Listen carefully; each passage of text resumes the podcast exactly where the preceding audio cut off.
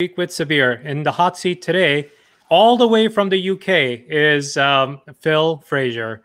Uh, let me tell you a little bit about him. Uh, Phil went from a kitchen table startup with no investment all the way to multi-million pound sale to a PLC 18 years later.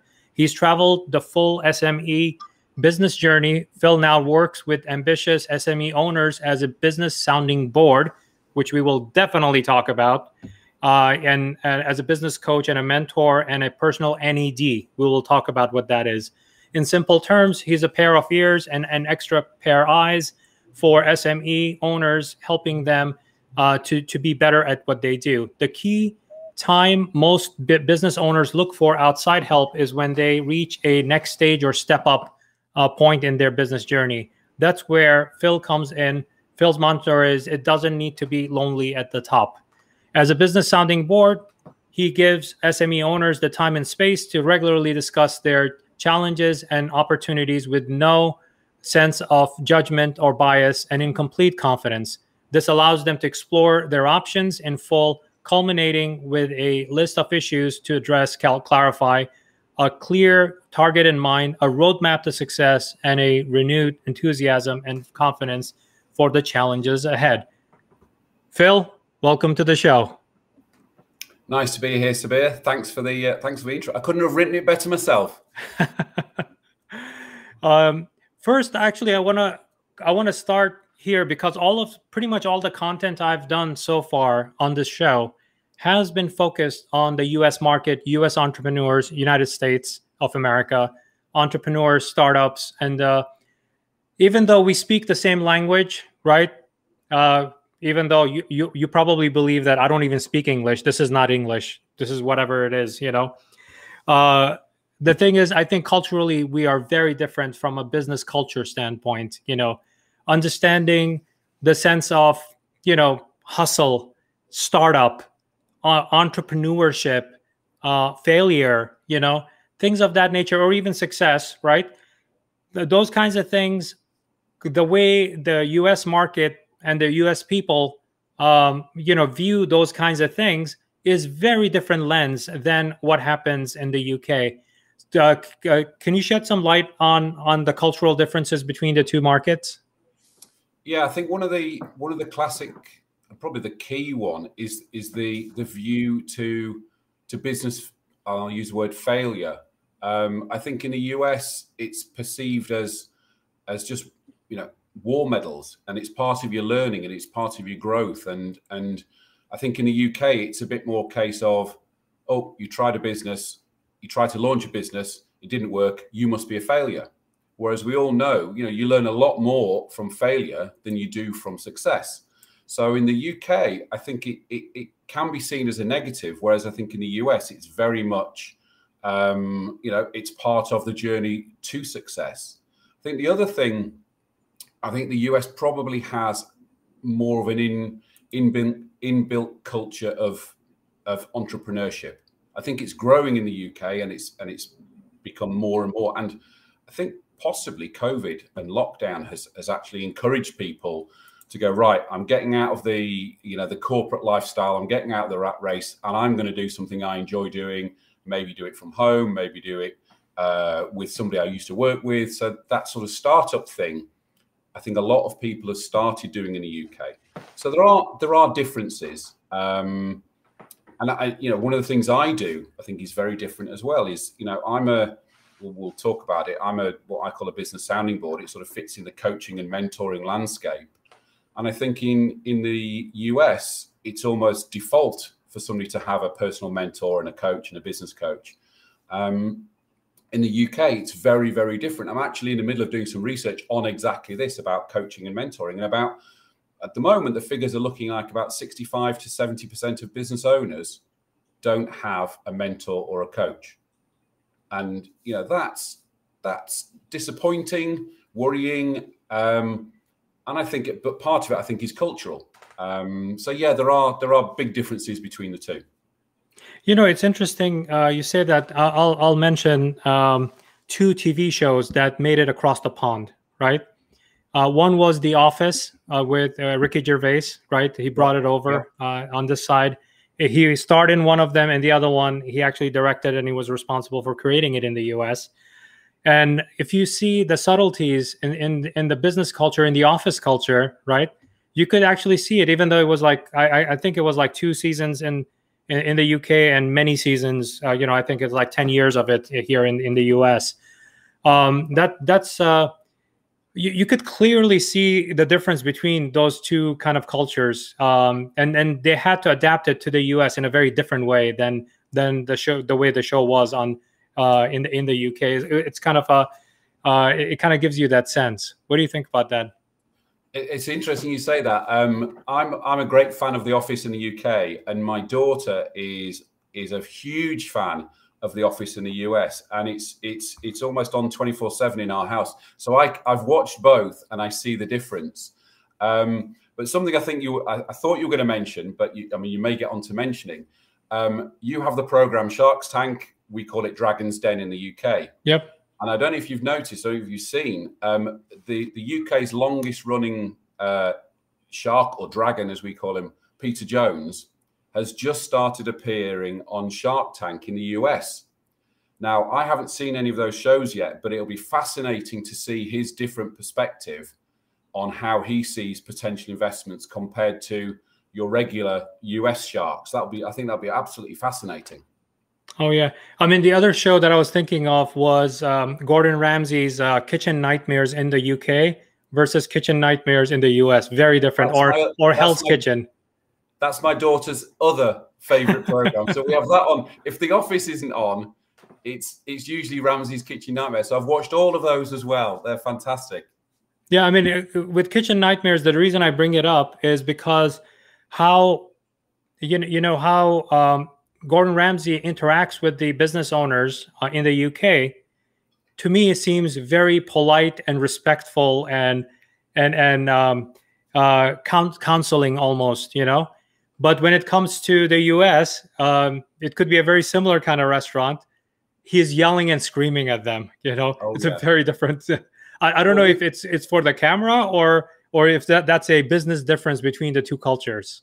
Well, we see that we again we see that from the other side. So I've watched Ramsay's US Kitchen Nightmares, and we watch that agog. You know how how can he deal with people like that? This just you know we just we obviously we're British and we're very we're very you know restrained. So we think, oh my god, that's so rude. How can he do that? Um, but yeah, again, it, it, you you get that cultural difference between the two. Now, since we're on this, uh, let's talk about um, business mentoring and coaching. I've been doing it all my career. You know, startup owners, founders, even startups within the college university inside dorm rooms. Uh, those kids have actually reached out to me so that I can help them, uh, mentor them. I've been doing it. I love mentoring. Uh, you know, I've, some of them are are uh, uh, as a kind of give back to the community. I, I do it for my time, versus other ones where where there are business owners who hire me to actually coach them. Right. G- given that education is such an important thing and that's that's the kind of a disparity i see here right uh, education is such an important thing in, in, the british system right all as well as in the american right but more so in the british system i believe that when it comes to when you leave school right when you've finished with your university college high school whatever secondary school why is it then frowned upon that you should not be asking for help that is a really, really, really good question. And I actually don't know what the answer is to that. I think, you know, I mentioned previously, culturally, it doesn't seem to be a default situation for you UK people. Now, you know, as you are growing a business, you often will get to a situation where you feel you need to reach out and you need to ask for help and you need support and you look for business coaches and you look for mentors. Um, but it's it's pretty rare as a default situation. It's usually something that that people fall upon or get to a point where they feel they need. You know, it's it's a, it's it's solving a negative rather than adding as a positive. So it's like I've got a problem. Where do I go for help? Rather than another, you know, the opposite, which really should be, we're doing okay. How do we get better? And culturally, that just, you know, I don't know why it's not there. You know, education tends to point people towards, you know, I mean, this is very, very broad and and and and probably dismissive of lots of things, and I don't mean to be, but you know, we're expected to be lawyers and doctors and dentists and accountants and all those sort of professions, whereas you know, the entrepreneurship thing and launching your own business and doing your own thing, I'm not saying it's frowned upon, but it's not in that sort of top tier list of what one is expected to do when you leave university. But but is that is that a a um, a problem with education, or are there programs that government doesn't have? Like here, there's a whole uh, SBA, which is a Small Business Administration. There's a whole government agency with every chapter in every state and city that would help you when you're thinking about even if you don't know much about business, but you know how to make pizza. You know, that's your. Let's say when I say pizza, it could be your product. It could be fashion, shoes, whatever. You know, yeah, but you don't know how to do the business side of it, you could actually go and there are programs that you could attend, government funded, that you could go in. Is is it a government issue or is it or is just because it's not part of the culture, the government doesn't even have any kind of programs to assist you, even if you want to go down this path less traveled? I, th- I think there are there are nowadays there are actually lots and lots of programs out there. Um, and one of the one of the key drivers of it is, is actually been a lot of the lot of the high street banks they've started doing accelerator programs and, and enterprise zones and all that sort of thing. The government are doing stuff, local government is doing stuff, um, independent businesses are doing stuff. There is help out there, but actually finding it is very, very difficult because it, it's a mishmash of stuff. It's in all sorts of different places. It's not yeah, certain bits of it formalized, certain bits of it aren't. I've done formal mentor training through third parties who have been funded by local government. Um, but again, you know, they'll get the money from local government, they'll implement the the mentoring. Then they have to go out and market it and say, "Hey, we've got all this money from local government. Who wants to come on our mentoring scheme?" Um, so it's not as it doesn't seem to be as easy as as maybe you're explaining in the US. But there is tons and tons of stuff out there in the UK. It's just finding it sometimes can be really really difficult. Okay. So uh, what, what the next question I'm going to ask you has to do with because every every culture, every every um, geography, country has its own version of challenges with business, right? Um, what what are some of the top and and I want to I want you to also touch on the business sounding framework or the business sounding board. I would like you to uh, touch upon that. What are some of the main challenges of the UK SMEs that you see? Uh, and I know that uh, given the pandemic that has changed a lot of things I, I, believe that pandemic has actually changed business for for the better that's my opinion strong opinion from my experience for the past 24 months. I'm in new york. We were the, one of the hardest hit places in the world you know as far as the pandemic goes. Um, but i think that it just that adversity has opened up tremendous opportunity. But if if we put that aside you know if we put the pandemic aside what what are the main challenges that you see with SMEs in the UK? Um, I think if you if you take the pandemic out of it, um, I think it's all the usual sort of stuff that SMEs will find. So it, it's that it's that growth from okay, I've got this great idea, I'm going to launch a business. Uh, you know, we've got to sort of what you would call in the US first base. You know, we've got some sales, we've we've got a bit of traction. It's all the next steps of growth um, that are obviously difficult just by the nature of the SME journey. And it's where you, you know, all the things that then feed into the problems you have with growth. So it's it could be funding, it could be staff, it could be expertise, it could be marketing. These are all the things that that you know the growth pains that SMEs have as they get bigger and bigger and bigger. Um, you know, one of the things I'm involved in now is um, is angel investment um, you know, either either seed funding or, or, or startup. And there are lots and lots and lots of companies out there who get to that point and go, right, okay, we actually, you know, we need some money to to to keep this going and get to the next stage. Um, and a lot of them don't know where to go to do that. So that's the problem. And then the next question is, okay, have I, you know, if I've got the money or I've got the opportunity, have I got the expertise to take advantage of that? Um, so the whole growth thing, I think, is a, is a big thing. Um, in the UK, and I don't want to get political on this, but obviously we've had Brexit, and um, I, I, I want to tell you about a country called USA. Yeah. Uh, we have our own set of political issues. Oh well, well we, we spent last year watching you know watching your lunatic president. So um, yeah, Brexit has caused obviously it's caused opportunities for people, but the vast majority of it seems to be problems, whether that be supply chain, whether again it be staff, um, whether it just be bureaucracy and red tape. Um, you know, it, it, seems to have created lots and lots of problems. Um, and you know, simple supply chain things that that worked really well previously now aren't working. Um, so you you know, and, and I, I, think Brexit and the pandemic, on top of all the usual things SMEs struggle with, just has made it more difficult. But there are opportunities out there. You know, one of the, one of the, the uh, a, a great phrase I heard recently that really really resonated with me was, okay, what does this current situation now allow me to do? Which tips everything upside down. It's not I can't do this, I can't do this, I can't do this. It's actually looking at the other way. Okay, I'll give you I'll give you a, a very very simple example. During lockdown, um, two of our local Italian restaurants, one of them closed down for the whole of the pandemic, didn't do anything at all. The other one started doing takeaway pizzas and takeaway deliveries, and we personally used them lots because they're really good pizzas. But again, two two completely identical businesses looking at this in completely different ways. So so the pandemic gave somebody an opportunity because I don't think they did deliveries beforehand, whereas another one just said, "Right, I'm out of it." Um, and it, you know, that comes from the business owner. That's the business owner who's making that decision, and that's that person who goes, "Okay, what does this situation that we're now in allow me to do? Where are the opportunities?" Yeah, you know, it's funny you, you talked about the uh, the Brexit supply chain issues.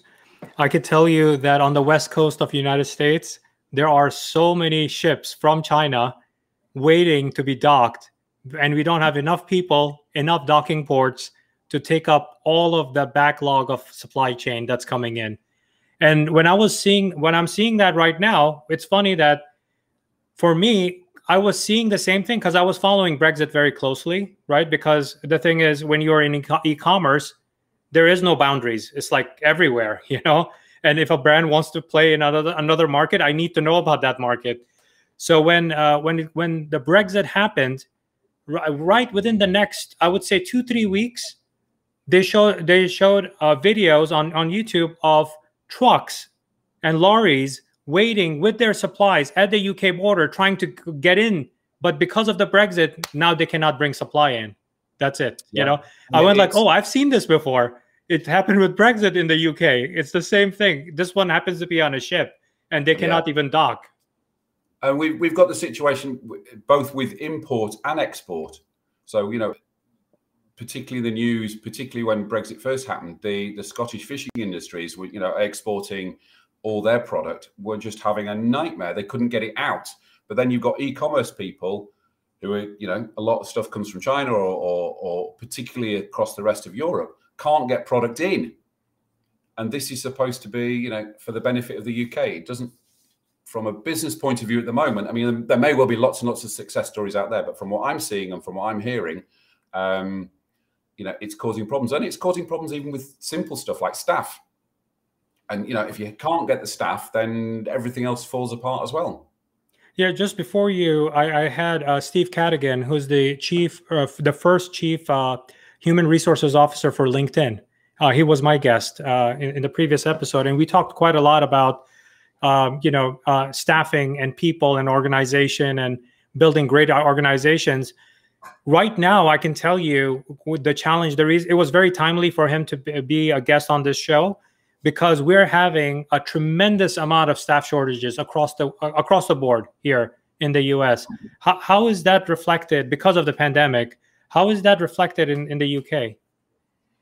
We're having we're having the same thing because, and again, the pandemic played into Brexit as well. So, um, and this is sort of broad based stuff, but a lot of a lot of the European and and particularly low paid uh, workers who are in the UK went back home, went back either to mainland Europe or or, or, or further afield, and you know these are now roles which are, and we've had a classic example is HGV drivers. We've had you know, the the HGV industry has been complaining that there just aren't enough drivers to drive the trucks because a lot of them were, were low paid and came from Europe and, and, and did the work that the UK uh, people won't want to do. Want to do, um, and and they've gone back and they've gone right. You know, thank you very much. Why would I want to come back there where I'm not welcome? Um, but it goes all the way down the the supply chain. You know, all the way down through all these what are perceived as uh, low value, low paid roles. But but then you realise the whole of the rest of, of the economy falls apart,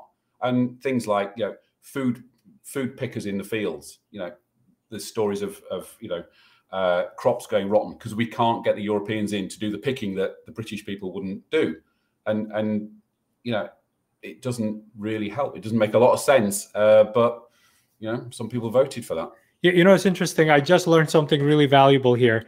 The Im- immigrants taking my job fallacy knows no boundaries.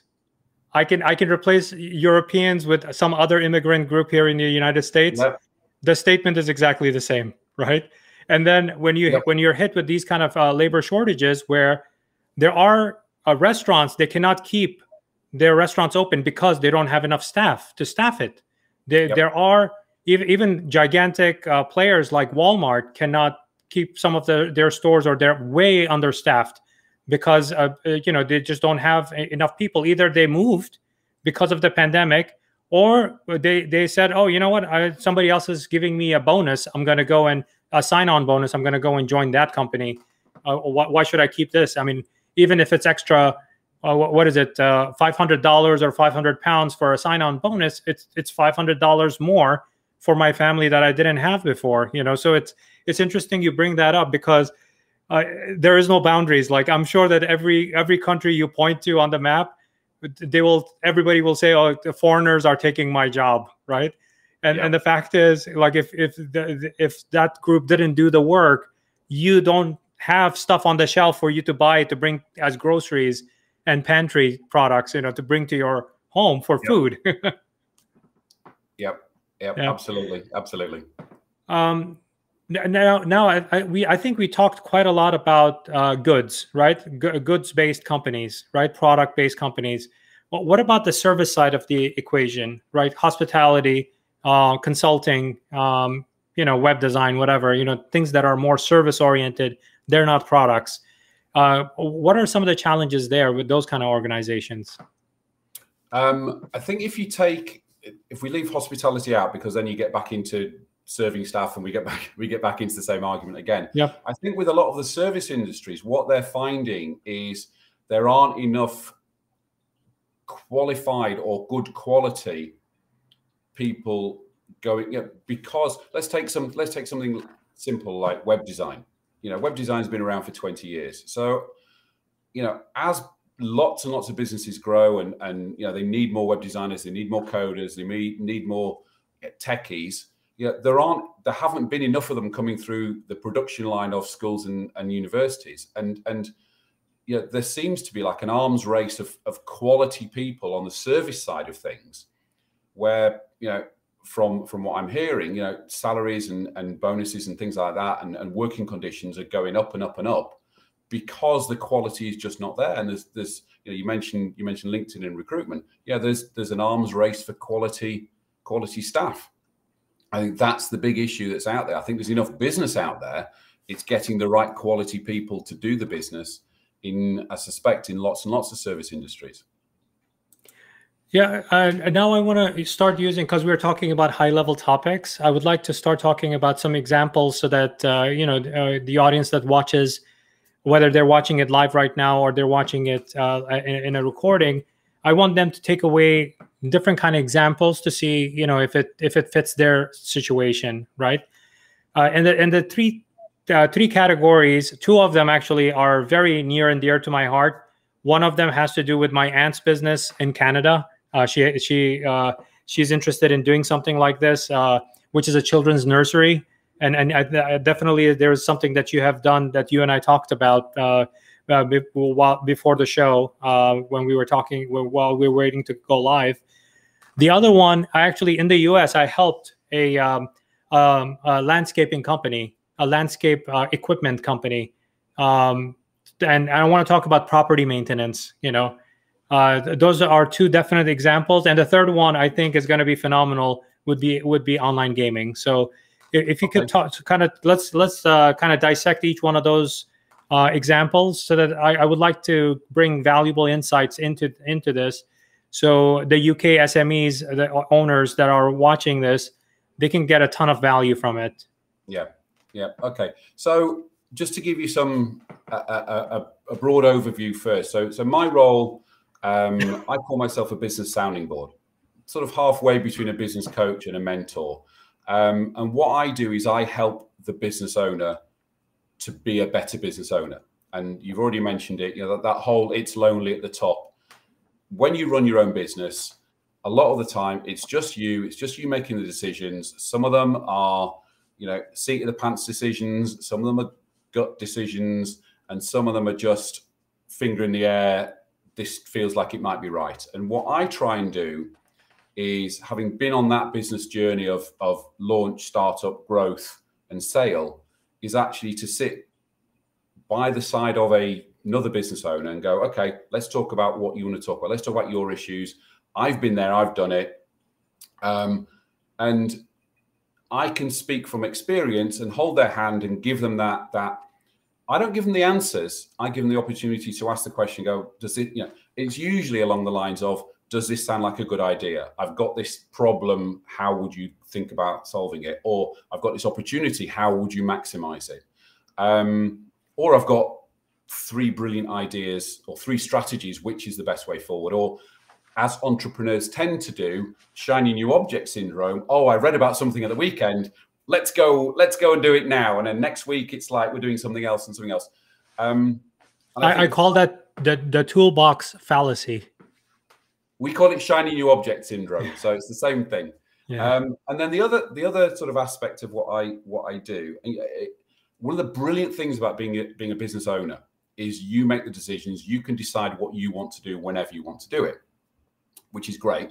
The downside is you end up not doing the jobs you really should be doing because you don't like them. Um, I compare it to sort of pushing a cold piece of broccoli around the plate. You know it's good for you. You know you should eat it, but you just don't. Um, and then the other side of it is actually doing stuff. Conversely, doing stuff you shouldn't be doing.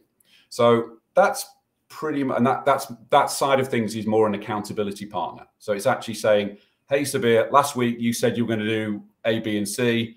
Did you do them? If I wasn't there, you'd go, mm, I don't really want to do A, and I don't want to do B, but I might do C. You know, so it's that sort of thing. So that's that's a sort of broad-based idea of what I do with business owners. So I don't I don't go in there and say this is how to run your business. I help the business owner. So the three examples we talked about.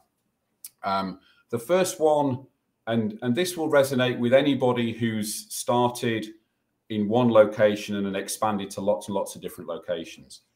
Um, so this, as we mentioned, this was a, um, a children's nursery, um, had grown to a really big sized uh, group of, if I remember, there were seven or eight nurseries. Um, and the business owner, and and I'm not sure she's online, but if she's online, I apologize. I'm not being rude about it. She still hadn't she still hadn't moved from from being a children a, a, a, somebody who ran a children's nursery to the CEO of a multi-million pound multi-location business. And that was where her struggle was. And what I had to do with her was sit down with her and go, look, you are you're a CEO now. You've got I can't remember it was 100 plus staff, um, you know, I say multi-million pound turnover, very successful business. But in certain aspects of it, you still think you're running a nursery. And that would be the same with any type of business. And it's and this is what I'm, this is what I was mentioning before about as your business grows, you end up still doing stuff you shouldn't be doing. And in my case, I did exactly the same thing. So as our business grew, I was still doing stuff seven, eight, nine, ten years into the business journey that a CEO shouldn't be doing because I'd either not let go or not delegated it to somebody. And until somebody actually says to you, you shouldn't be doing that, somebody else should be doing it, then you go, oh, actually, that's that's true. And you know, for many many years, I was still the one doing the invoicing. Now, with all due respect to bookkeepers around the world, you know, I wouldn't pay what I was paying me to be a bookkeeper. So, just from a financial point of view, it makes no sense whatsoever for me to do the bookkeeping and me to chase, be chasing debts and sending out invoices, um, because not only is there's that cost element, there's the opportunity cost element as well. So, what I should be doing CEO stuff, not bookkeeping stuff, and a lot of this was the sort was the sort of issues we had with this children's nursery.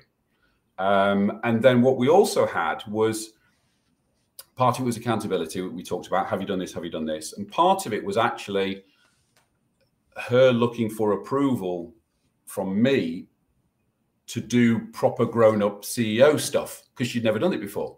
Hmm. it was like is it okay if i do this? Or, or you know i'm thinking of doing this. Is that you know am i am i okay doing it and i think we all do that as we grow our businesses because you start it with an idea you think it's great you know you talk about i can make pizza then you make a you have a pizza restaurant, then you have two pizza restaurants, then you have 10 pizza restaurants. The fact that you make the best pizza is irrelevant if you're the CEO. And, and that was sort of part of part of the growth there. And I think that was the learning she got is, is actually sort of changing her position from yeah, being the best pizza maker to running, being CEO of a, you know, 10 restaurant pizza company. Actually, uh, you brought up the pizza. I, want to I want to. Uh, this is an analogy I use with all business owners, right? Uh, what you just said has two aspects to them, right? One aspect is the the owner is very talented at, at, at a certain craft. They know they have a skill set that they're amazing at. So I'll say, okay, there's a difference between being a chef and being a restaurateur. A, a, person who runs restaurants, especially restaurant chain, the pizza chain you just mentioned, that's completely a different skill set than you knowing what how much flour, how much water, how much salt, and how much to bake it in the thing. And Phil Phil's pizza is an amazing pizza. When he when he makes it, everybody lines up around the corner, right? But Phil, as a restaurant owner, completely a different skill set, you know. Uh, so I, I think that a lot of business owners, what happens is because the product has been the thing that the first part of the phase of the business was running it what they do is they say oh i know how to run the business of pizza. The business of pizza is very different than you making pizza you know? Uh, this is why you could be amazing amazing phenomenal at making better tasting better cooked hamburger you know who will beat you every s- single microsecond of the day? McDonald's. Yep. Every microsecond because McDonald's is not in the business of hamburgers. They're in the business of of one, it's real estate. Number two, they through that real estate they actually uh, deliver food and they do it phenomenally with their staff. Average age of the staff being in their teens. That's an operating system, right? That's that's a that's one aspect of it. The other aspect is what you just said but i want to actually monetize it. I want to i want to put a number against it right? If you are a business owner think about the value you bring when you're working on the best things you can do. Not everything the things you can do. When you do that you can determine what your hourly rate is. You will know it's $100 an hour 100 pounds an hour 200 pounds an hour whatever right when you look at that number, then look at the bookkeeper you need to hire. And if the bookkeeper is 20, 25 pounds per hour, right? Or $500 to do your books a month, whatever that, that number is, right? You know what? It's cost effective and financially responsible of you to hire that bookkeeper, that, that accountant to take care of that for you. Because when you are doing something, one, one, you're not a bookkeeper. And number two, if if you're not if you're doing something that you really are barely doing it you should hire somebody who's professional at doing that. I mean it takes time to find the right people but do that. And then from that the derivative of that comment is simplification. Identify the two three things you do really well meaning that nobody else in the business can do it better than you. You have to do those things. Just focus on just doing that 24 7 and and and you your business will succeed. If you do if you do all of these other things you know i want to do maintenance i want to sweep the floor. Great. When you were in the first 6 months of your business you had to do everything but now you don't have to do a lot of those things. Anything that you could outsource outsource it. Outsource when i say outsource i don't mean overseas. I mean outsource it to getting a bookkeeper getting somebody to sweep your floor somebody to wipe your windows every day every morning before your pizza shop opens right? Any of those kinds of things that doesn't that takes you away from your mission you know get somebody to do it. Because you should be really amazing at making amazing pizza. And if you want to extend that product line maybe you want to do pineapple pizza or mushroom pizza or you know other types of cheeses or something like that. When you're not doing those things that you're not supposed to do that's this is the profitable stuff you could be doing. And just just on just to finish on that topic um, i would recommend anybody on on that topic to read a book called the e-myth um, oh phenomenal a, book. a, a, phenomenal book and it, it's exactly that. It's all about systems and processes and, and duplicating um, how things work in your business. And it, it's exactly what you're saying. It's it's about you know you you know you make the best pizza but you're you you have to now be the best ceo completely. So read that. I can't remember the author um, but it's the e myth it's a phenomenal book. I'll i'll drop the link on on, on amazon uh, in the in the show description so that people can get to it and also in the article. I'll, I'll definitely put it. Now, now the other topic, I mean, the other uh, situation that you were involved in, a project that you were involved in, had to do with the property maintenance business. And this is interesting about, you know, I, I briefly, if you could describe what the challenge was and how you went around it. It, actually t- touches another part of it, which is an extension of what we just discussed. Okay, so so this is um, property maintenance business. It's B two B, so they work with uh, large corporations who own lots of lots of property, lots of flats, all that sort of stuff.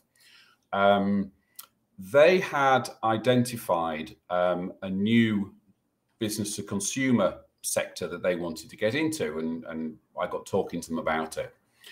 Uh, and what they realized very, very early was they wouldn't be able to get into the B2C stuff because they were still too much, they were too hands on on their B2B business. Um, so what we did, and, and again, this goes back to something I said earlier. I've had this exercise done with me on my business, so I know how well it worked. So I sat down. They only had a small team. I think it was four or five.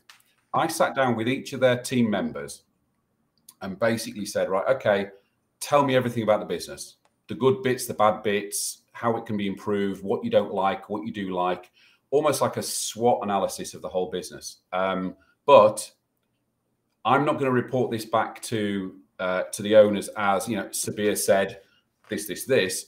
I what I will do is once I've spoken to everybody, we'll pick up some themes, and I will report back as on a theme basis.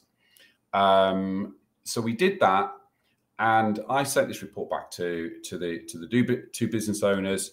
Um, it immediately and and I think this happens with a lot of businesses. They I don't think they realized the quality of the staff they had, and I think they didn't possibly didn't recognize how much um, the team actually enjoyed working for the business, um, and it, it opened their eyes to the fact that actually they could let go of stuff, they could delegate stuff down, they could let other people do other stuff, which would then in the long term then allow them to look at the B two C business.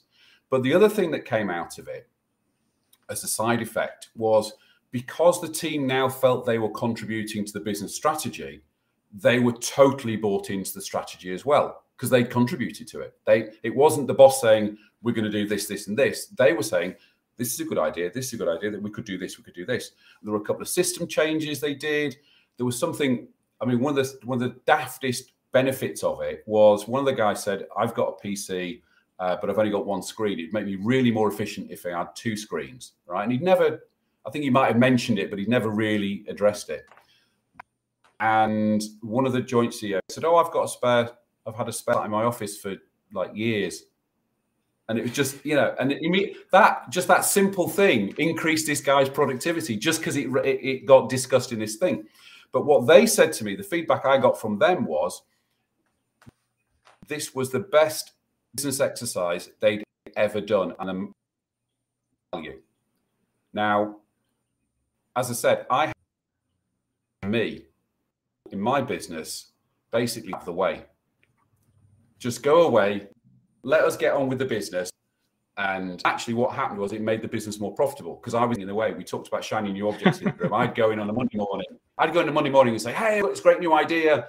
So they do it, and then you know, two weeks later, I'd say, "You know, why hasn't this you know, sort of normal stuff been done?" Oh, well, we're working on the exciting. Yeah, you project. told me to do this other stuff.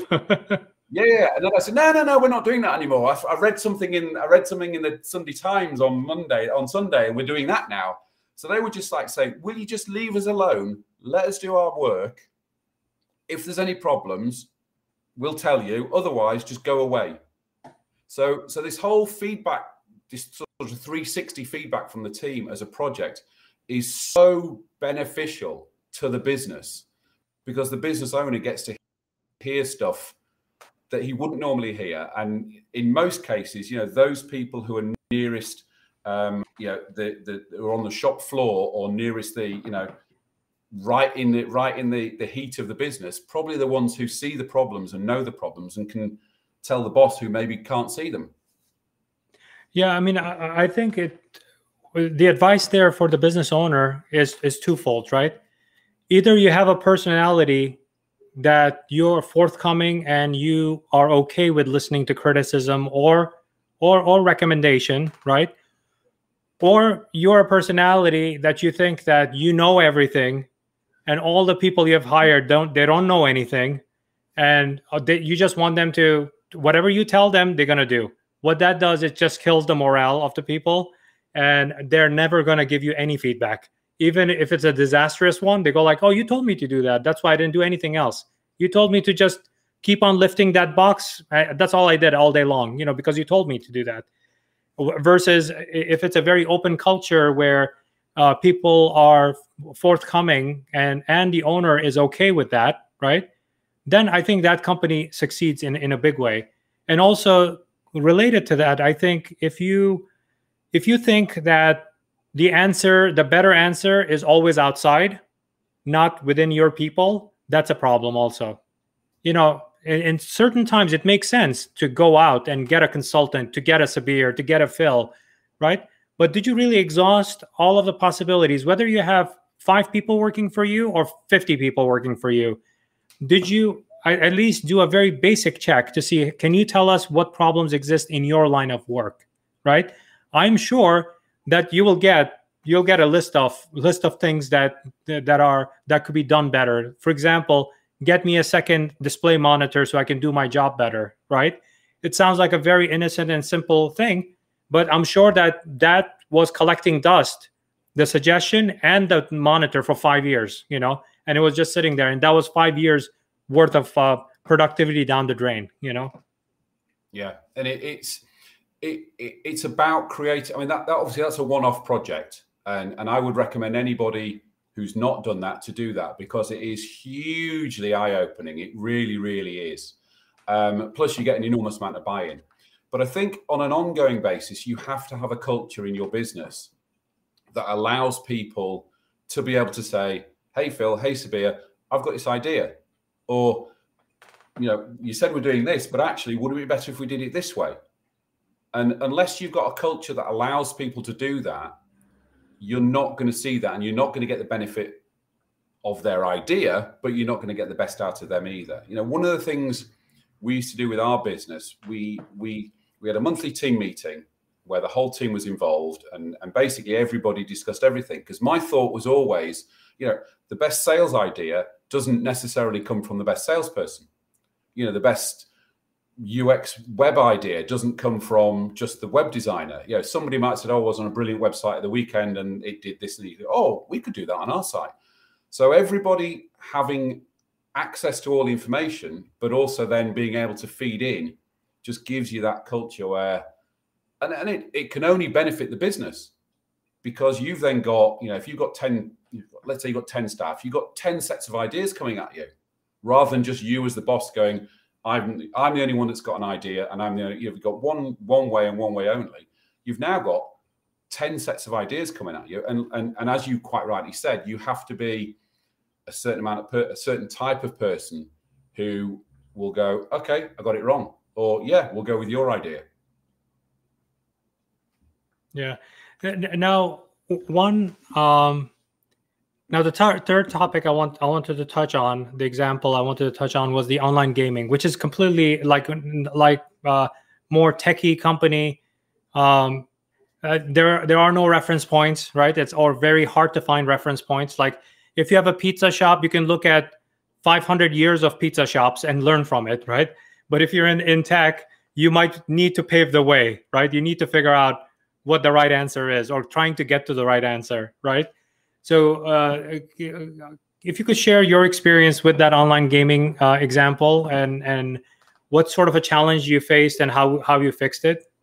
Okay, so this was um, this was somebody I because my business was in the online gaming space. We were in online bingo, so this was actually somebody I'd known for quite a while, um, and he came to me, and I think he possibly came to me because of because we knew each other from the the sector background.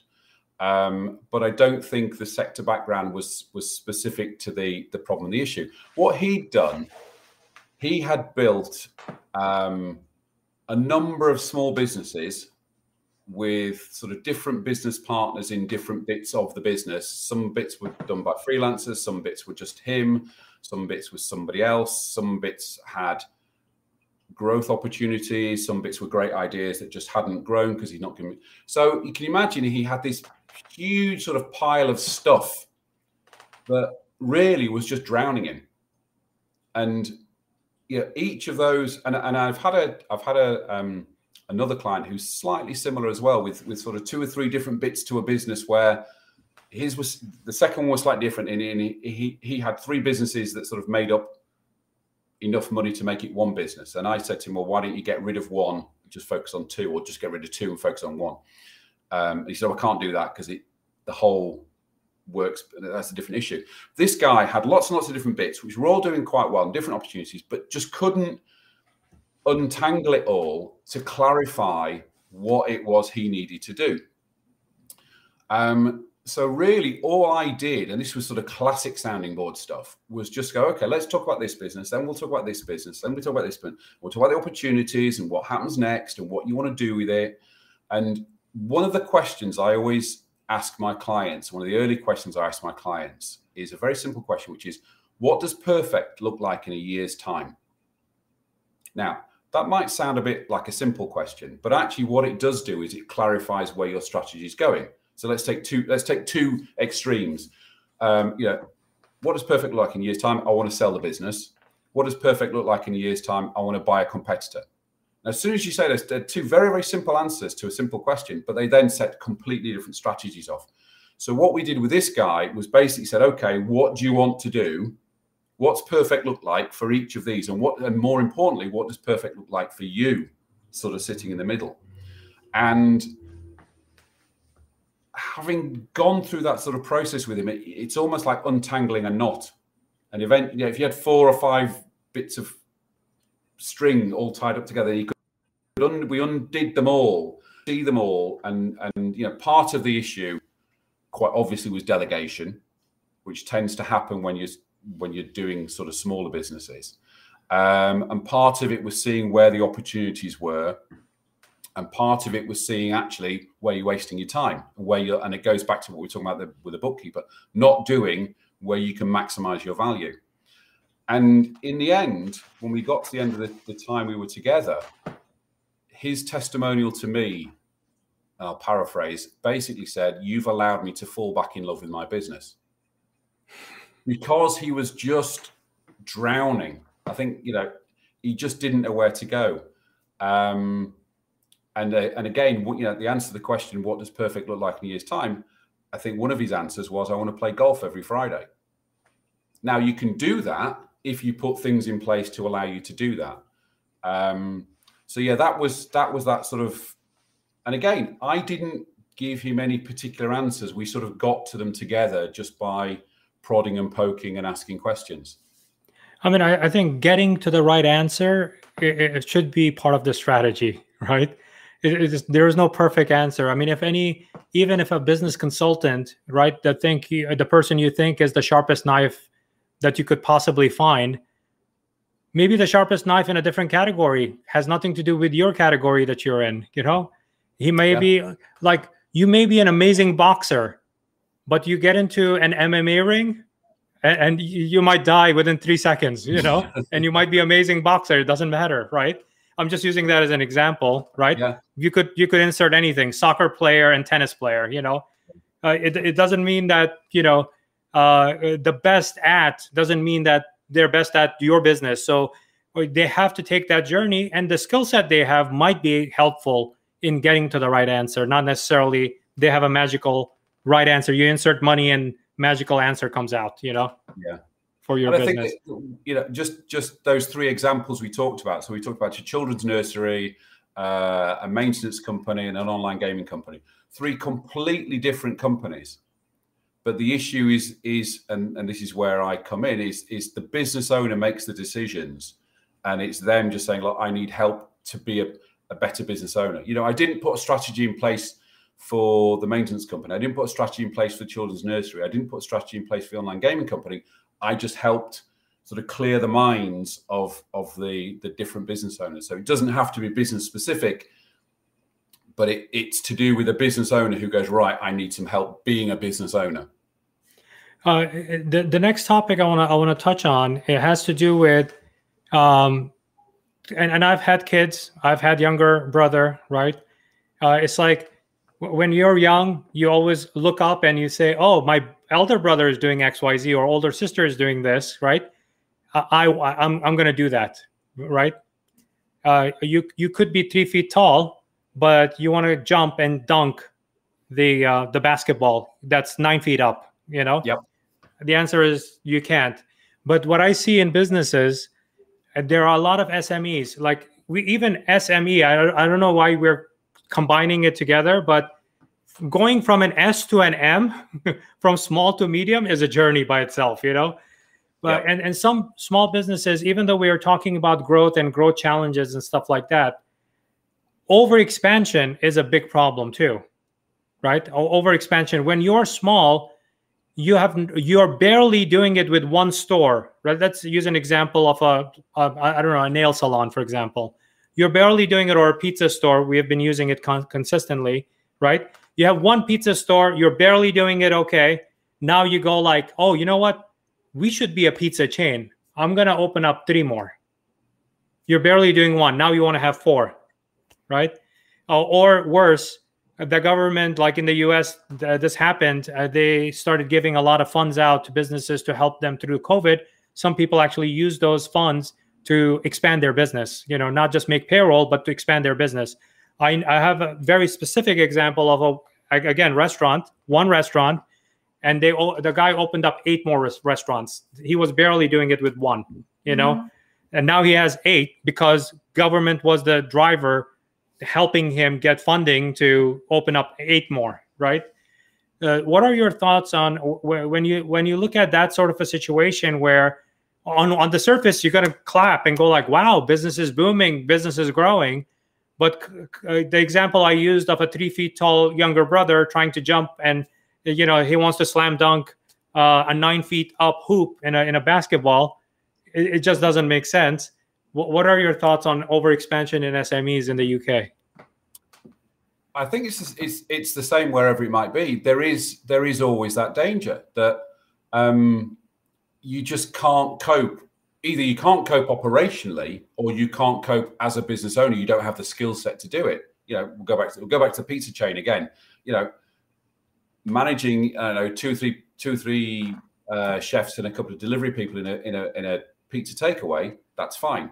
Yeah, then managing the supply chain of of five pizza restaurants and everything else that goes with it uh, is a problem. But also, you've you've also got it. You've also got that problem of if let's say you, you got some free Facebook out or some free local advertising on TV and hundred people came into your pizza shop and you've only got one guy making pizzas, you're just gonna you're gonna end up upsetting and disappointing 99 or 95 people. So actually, you may well be better not expanding because often people think, you know, growth, growth, growth, growth, growth. I've got to get bigger. I've got to get bigger. I've got to get bigger. Sometimes people are very happy not doing that. I know uh, I've got a couple of quite close friends who have got small businesses and are very happy with small businesses and don't want to go any any any bigger than that. And that's absolutely fine. And people often use the phrase, you know, oh, I've got a lifestyle business. And and it's almost frowned upon. Oh, it's not a proper, it's not a proper grown-up business, it's just a lifestyle business. Well done. If you want a lifestyle business, that's great. And if you don't want to expand, that's great. But if you are going to expand, you have got to put a plan in place to be able to do that properly. And you know, all the different things that, that maybe we talked about before. You know, supply chain, marketing, operations, staff, expertise, management skills, all those sorts of things. Yeah, they're really it, it is dangerous. Yeah, go for it, but have a plan in place to do it properly and have the right things in place to do it. I mean, I think one wise thing for that pizza owner uh, with one shop, I think one recommendation, solid recommendation from me, at least it would be before you open up a second shop, document the operating system for this one shop. Then you can replicate it 100 times every aspect of it. Everything from where do you get the napkins to utensils to the cheese to salt who the contact is. Uh, you know when does the shop open? What sort of people do you need to hire? What are their job descriptions? What are their responsibilities? How much payroll you need? All of that stuff. If you can do that then when you hire a store manager you can give them that operating system. Go like go and study this operating system. This is how we operate. And before i give you this other store you need to come here and spend a week um, you know operating this store so that you learn how we actually actualize this operating system in the store. And then they can take the operating system and go and open up the other store and then hire the people and all of those kinds of things. You know it's almost like a um, I, I don't know if, if it's prominent in the in the uk in the us there's plenty of franchise model businesses yeah. that, and that's how they work you know. But if you can take a lesson from a franchise i'm not saying that you turn into a franchise but if you take that one learning, which is great, creating an operating system, and then implement it uh, in in your business, I, I think it would be phenomenal. This way, you could even take yourself out of that pizza shop and hire a store manager, and then all you're doing is counting the beans and being happy that you're making plenty of money. You know, you know, even yeah. from that first store. Yep, yeah, and uh, and you know we've we've referenced it already, but that's that sort of documenting your systems and processes is is exactly in the middle of the e-myth book. It's all yeah. about systems, so you can just duplicate it and duplicate it and duplicate it. So Phil, thank you very much for all of your uh, you know insights into the UK business. I learned quite a lot myself, by the way, and um, I, I, I, always ask my guests for their number one. Uh, you know, I usually ask, I, I usually say hundred thousand dollar expert insight I know that there is some sort of a currency exchange here, but I'm going to ask you for a hundred thousand pound, uh, pound sterling, uh, expert insight into helping uh, SMEs. What should they look out for? What What is your number one advice? Um, I would I would go back to something I've said already, which is um, what does perfect look like in a year's time? And as I say, it when you ask it, it sounds like a really simple question. But actually, what it does is it, it sets your target for the year and it sets where you are going in a direction. Now, it might be, might, and, and what it does is it, it, it, waterfalls lots and lots of different things. So let's let's take a, a, a simple example. I want uh, I want a, a million pounds worth of sales or a million dollars worth of sales by the end of the year. Okay, that's fine. So let's now talk about what needs to happen for that to happen. Yeah. Do you need a new sales team? Do you need a new sales manager? Do you need a new product line? Do you need to increase prices? Do you need to actually stop selling something because it's not making enough profit? Um, and then that then expands into okay, what's the market doing? What's the you know where are the opportunities? Where are the customers going to come from? Then we go okay, well if that's the case, and we need a marketing budget, so who's going to do? How much is the marketing? Where's that going to come from? Who's going to recruit the sales manager? Who's going to create these new products? Where are we going to supply them from? Where's our supply chain? You know, and that's that's just a microcosm of it because then it waterfalls again. So we go, okay, we are gonna we we're gonna recruit a sales a sales director or VP sales as you call them. Okay, how do we do that? So we maybe we'll speak to a recruitment consultant. or when we, or we also have to write the job spec. So who's going to write the job spec and how much we're going to pay them? Well, who's going to research the market to find out how much we should pay? Who's going to do the interviews? Where's his desk going to be? Which office is he going to be in? Is he going to be in New York or is he going to be in San Francisco? You know, this is all just waterfalls and waterfalls and waterfalls down. So the key for every business owner is that sort of strategic plan, the long-term plan. Now, I use you know, what does it, I, I use the question, what does it look like in a year? What we had as a business, we had a BHAG, a big, hairy, audacious goal, which comes, I'm going to reference another book, which comes from Jim Collins, Good to Great. Yeah. Which is actually setting yourself a massive, a big, hairy, audacious goal. What is the biggest goal you could do as your business? And as a business, we had, we had, our goal was to be the world's biggest supplier of online bingo players. Okay. Now, the time we wrote that, and actually a consultant helped us do this, the time we wrote that, we were four people in, in a, an office above a sandwich shop in a, in a, a regional UK town. So that was our, our big, hairy, audacious goal. And then that breaks down. But, but the key is the strategies. Where are we going? And you know, if you need some external help to do that, if you need somebody else to contribute to that, that's that's going to be your your sort of shining light to to set everything else in place and everything else in motion well said phil thank you very much for being on the show and thank you audience i know that it's pretty late in the uk and, and europe and we've had a lot of uh, audience members uh, joining us from there late night so uh, if you're an sme i'm sure that late night is not a problem for you because you're getting a great education here and and and thank you again phil for joining us and thank you audience for joining us Pleasure. Thank you for having me on, Sabir.